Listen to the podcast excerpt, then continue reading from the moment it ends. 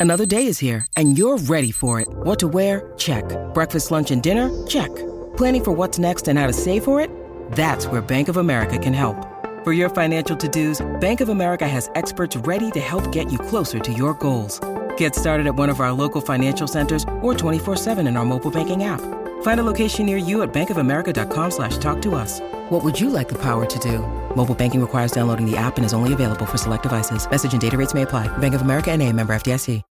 When you need mealtime inspiration, it's worth shopping Kroger, where you'll find over 30,000 mouthwatering choices that excite your inner foodie. And no matter what tasty choice you make, you'll enjoy our everyday low prices, plus extra ways to save, like digital coupons worth over $600 each week. You can also save up to $1 off per gallon at the pump with fuel points. More savings and more inspiring flavors make shopping Kroger worth it every time. Kroger, fresh for everyone. Fuel restrictions apply.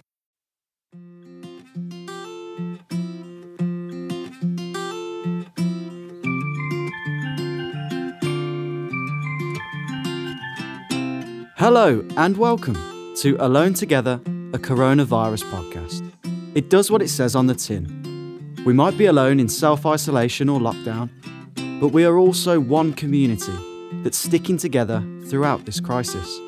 This is the podcast that answers your pressing questions on the coronavirus outbreak and its impact on the UK. The pandemic has been a disruptive force affecting our professional as well as our personal lives. Employment lawyer Oliver Tasker is on hand to offer advice. It's a difficult time for everybody, both from a business but an individual perspective, and hopefully with these grants that are available to businesses to support their staff, that we can all get through this together. We also tell the positive community stories coming out of this crisis. On today's episode, we speak to Emma Neno, a fundraiser for Cancerwise, who discusses the charity's campaign in the lockdown. So we rely on donations and fundraisers. Of course, with the pandemic that we're all facing at the moment, we've had to cancel all of our fundraising events, but we've been trying to think outside the box to try and engage people still, get people involved.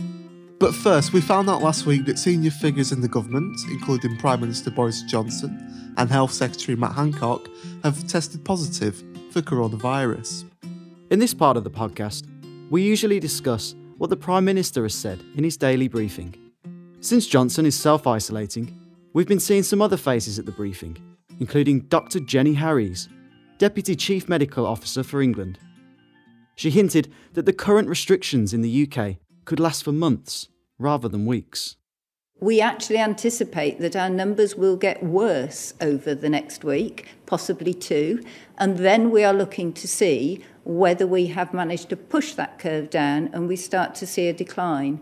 The issue about the time frame is really important. So this is not to say we would be in complete lockdown for 6 months, but it means that as a nation we have to be really really responsible and keep doing what we're all doing until we're sure that we can gradually start lifting various interventions which are likely to be spaced based on the science and our data um, until we gradually come back to a normal, uh, normal way of living. But I think to make it clear to the public, if we are successful, we will have squashed the top of that curve, which is brilliant.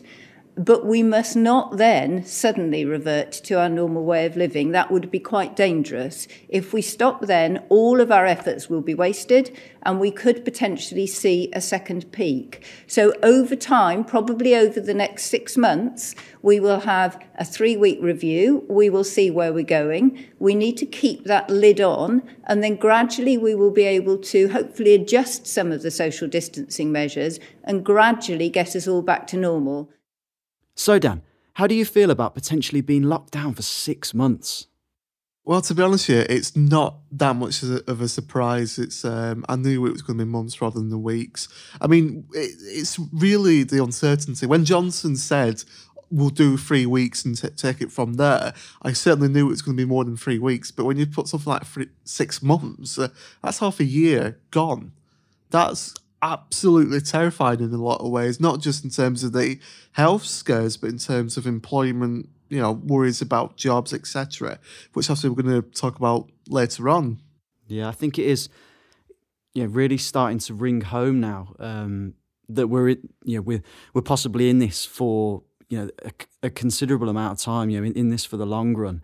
Well, I think you know that. The, the, what the government was struggling with initially with the messaging around the outbreak is it wasn't clear enough. So when they said about self distancing, they had to make it more clear in terms of lockdown. Now, with Johnson mentioning a certain figure in his in the first, you know, when he, he put the country into, you know, what was deemed as a lockdown, he said maybe three weeks, and people have really stuck on to that figure. But it took the deputy chief medical officer for England to sort of put some home truths here that it's going to be longer than we anticipated. Anyway, last week also saw something remarkable. One of the rare lights in the darkness for our health staff on Thursday evening at 8pm, people across the UK appeared on their doorsteps, gardens, balconies, and windows to participate in Clap for the NHS. Now, Matt, your mum works in the health service. What what does you think about this? Well, we actually um, we we did it here um, here where, where I live uh, and film film the whole thing. I actually live in an apartment block, and, and everyone around the, the, the whole apartment all opened their windows and, and were cheering, and you could hear it echoing throughout the block. It was it really was quite something, and all of friends and family all recorded their own videos in their local um, local neighborhoods and and sent all the videos through to me and then we basically spammed them all to my mom and uh, oh that's yeah lovely. she was a bit taken aback by it and uh, uh, as all her colleagues were as well. And it, it, it truly is a great thing. It's you know it's it's something small but it, it, it shows you know the real gratitude and um, you know everyone is is behind the NHS and, and really feels for them in this in this time and uh, yeah sending love love to them all. Yeah, it's it was wonderful for, for me to, to, to see it because I've been complaining about the the idiots who've not been following the guidelines, whatever. So it was nice to actually see the people come together and do something quite decent. Um, I had just watched there was a to to help Whovians during this lockdown. There's been some watch-alongs um, of classic Doctor Who episodes or new Doctor Who episodes, and Russell T Davies, head writer, did this watch along. Then he said, "Look, everyone, eight o'clock, go to your windows, etc. Do the, the applause."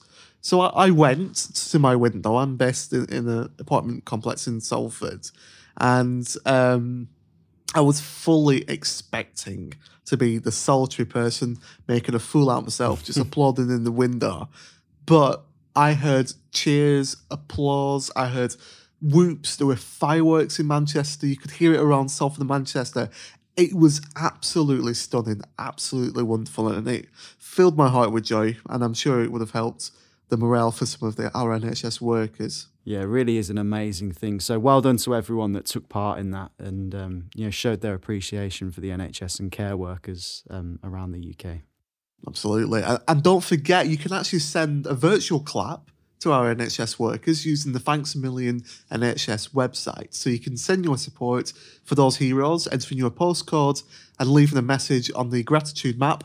That's on thanksamillionNHS.co.uk. The coronavirus crisis has seen our work lives turned upside down.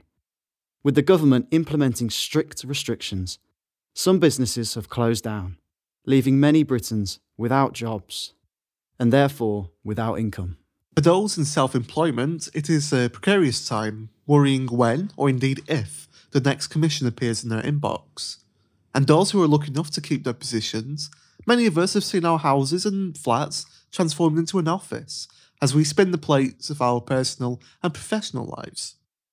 Oliver Tasker is a senior solicitor at Wilkin Chapman, and he specialises in employment law. He spoke to Morven McIntyre answering some of your questions about employment in these extraordinary times. The first question that Morven asked was What advice has Oliver been given to his clients during the pandemic? These are really unprecedented times that we're seeing for the UK as a whole and for businesses. We've seen the recent government announcement about the coronavirus job retention scheme and this new term that's also been introduced, which puzzles people, called furlough workers. So the idea behind the retention scheme is that it's a temporary scheme for a period of at least three months, and it's designed to assist and help businesses that have been severely affected by the coronavirus, unfortunately. And really, the main premise is to protect those employees that would have been otherwise laid off or made redundant during the coronavirus that we're facing at the moment. The financial support that's available for employers is that they can access up to 80% of furloughed employees' usual monthly wage costs up to a ceiling of £2,500 a month, plus the associated employer national insurance contributions and also the minimum automatic enrolment pension contributions as well. What that doesn't include is fees, um, commission, or bonuses that would normally be paid to an individual. So, this financial support is for any UK organisation and it covers any employees that were on the PAYE payroll as of the 28th of February, and that's a key date. So it covers all full time employees at that time, part time employees, employees on agency contracts, and also on flexible or zero hour contracts. That was a big concern at the beginning that those individuals wouldn't be protected or given financial assistance, but they will be and they are covered. How does the job retention scheme work? So, if unfortunately the, the business is in a position that work has reduced and they no longer need their employees to be carrying out any work, then they can identify those individuals and designate them as furloughed workers. If within a contract of employment the business has the right to lay off or put an employee on short time working, um, so layoff is where you don't have the work, you send somebody home for the week and they don't receive any pay. If you have that contractual right, you can inform the individual that they'll be nominated um, as a furloughed worker, write them to confirm that, and they will go home on the 80% of pay. One question that we're asked a lot is Is a business obliged to top up that pay by a further 20% or to top it up to the normal wage level? And the answer is no, the business is not obliged to do that, but you need to make that clear in writing uh, when you're explaining to the employees and the individuals. How do employers claim the funding from the government? So once an individual is designated as a furloughed worker, they are at home. The first point is that they cannot carry out any work whatsoever. When somebody has been placed on this furlough leave, the employer can submit a claim via a new HMRC portal that's being set up, which is hoped it will be up and running by the end of April. And they will be submitting the individual's details and their earnings as well. So the government can then process that and arrange for that grant to be provided to the business. A business can also submit a claim um, every three weeks for individuals, and that's the minimum amount of time that an employee will be on furlough leave. And another question we've had in is how about those that are self employed? Is there an update? There is. As you said, there's a lot of pressure on the government to provide financial support for those that are self employed. And it's been announced that they will also receive a cash grant of 80% of their average monthly trading profits over the last three years which again is up to a maximum of £2,500 per month for an initial three month period. So that brings it in line with the support that's provided to businesses for employees through the coronavirus job retention scheme that we've just been discussing. Those self employed that are eligible um, for the new scheme will be contacted directly by HMRC in due course in order to submit some information in order to access um, this grant. Um, the scheme's open to those with a trading profit of less than £50,000 in 18 to 19, or as an average trading profit of less than that for 16, 17, all the way up to 18, 19. So slightly different rules surrounding that. Also, to qualify, half of that person's income for those periods must come from self employed uh, purposes. And as I say, it's open for three months from the 1st of March up until the end of May. Uh, the next question that Morven asked is What happens to the job retention scheme after the three months it has been allocated? The government has said that it will be open for an initial period of three months and they may extend it after that time if needed, depending on where we are in terms of coronavirus and the impact on the country um, and lockdown. Businesses really need to be taking the time now for planning, planning for the months ahead. One big part of that is going to be looking at cash flow, because it may take time to access grants as well through the job retention scheme. If, for example, the job retention scheme does end after the initial three months or ends at some point in the future, that doesn't necessarily mean that an individual business will automatically have the work there to bring all of their employees back straight away. So businesses need to be planning for that and looking at other options that they can implement at that time. For example, layoffs, short time working, and unfortunately, it may involve redundancy planning as well.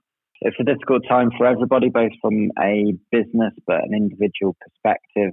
And hopefully, with these grants that are available to businesses to support their staff, that we can all get through this together. And that was employment lawyer Oliver Tasker speaking to Alone Together's Morven McIntyre. Now, if you have any questions of your own about the outbreak and how it is impacting our lives, you can get in touch on Twitter where we are at Laudable Pods, or by searching on Instagram for Laudable underscore podcasts.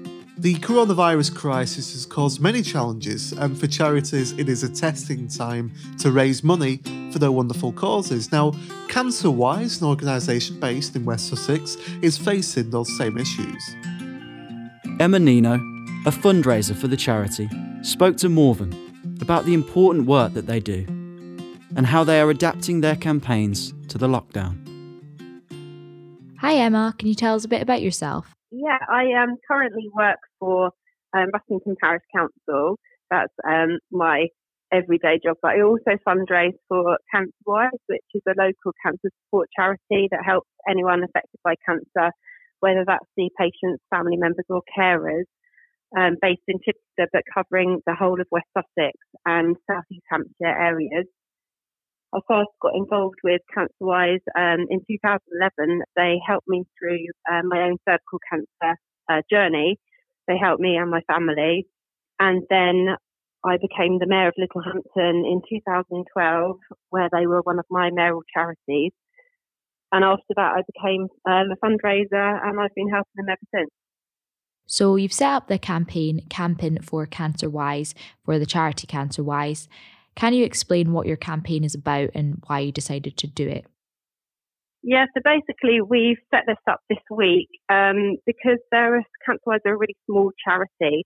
They're a local charity that don't get government um, support, so government funding. So we rely on donations and fundraisers. And of course, with the pandemic that we're all facing at the moment, we've had to cancel all of our fundraising events. And also where we've had people that have chosen us as a charity, of course, their events have been cancelled, um, some of which have been postponed, but we've been trying to think outside the box to try and engage people still, to get people involved. Obviously, we have to be in our houses, so trying to think of something where we can get people um, on social media, still raise awareness, and hopefully raise a little bit of funds as well so camping for Cancerwise um, sort of popped into my mind because I think everyone, no matter what age, likes building a den in your house, in your sort of lounge, in your bedroom, in your garden if you have one. So we thought that camping for Cancerwise was something that everybody, no matter what age, you can do, even if it's a few hours in the daytime, you know, something to occupy yourself. And how are you going to get people involved in your campaign? Will you use social media, for example? Yeah, we've got um, a hashtag. So we're asking people if you can make a den to um, share it to our social media pages, um, predominantly Facebook, but we've also got Instagram and Twitter. We've got our um, CancerWise uh, website as well that you can have a look at. The hashtag is hashtag camp in for CancerWise. So if people can show us their, their pictures, that would be amazing. Back a few couple of years ago, we set up Cancerwise Rocks campaign, and people sent in their photos of all the little rocks that they had decorated. So we're quite kind of hoping that people will do the same for for this um, and show us their their dens, and if they can make a donation as well, that that obviously will really help us too. In your pictures, which are available on the Entale app, you have a very cute dog, Bentley. Has he been involved in the campaign, and is it nice having him by your side at this difficult time? Yeah, of course. And, and um, obviously now we're we're at home. It's me and my two children who are, are teenagers. Um, but I've also got my dog who is always by my side. Um, so he's he's a great help, and he's always the first in the den um, if I'm making one. So um, yeah, he's uh, great company. Well, thanks, Emma. It was great to hear from you. And if anyone wants to get involved with the campaign, please use the hashtag CampInForCancerWise. for CancerWise. Well, that's all for this episode of Alone Together, a coronavirus podcast. We hope that we've answered some of your questions and highlighted some of the positivity that is coming out of a troubling time. So stay safe, stay positive, stay informed, and stay tuned. This is a laudable production, and you can download Alone Together wherever you listen to your podcasts. But for exclusive, interactive, immersive content, download the Entale app for iOS and Android. You can find out more about Laudable and its other podcasts by following us on Twitter at LaudablePods or Instagram by searching for Laudable underscore podcasts. See you next time.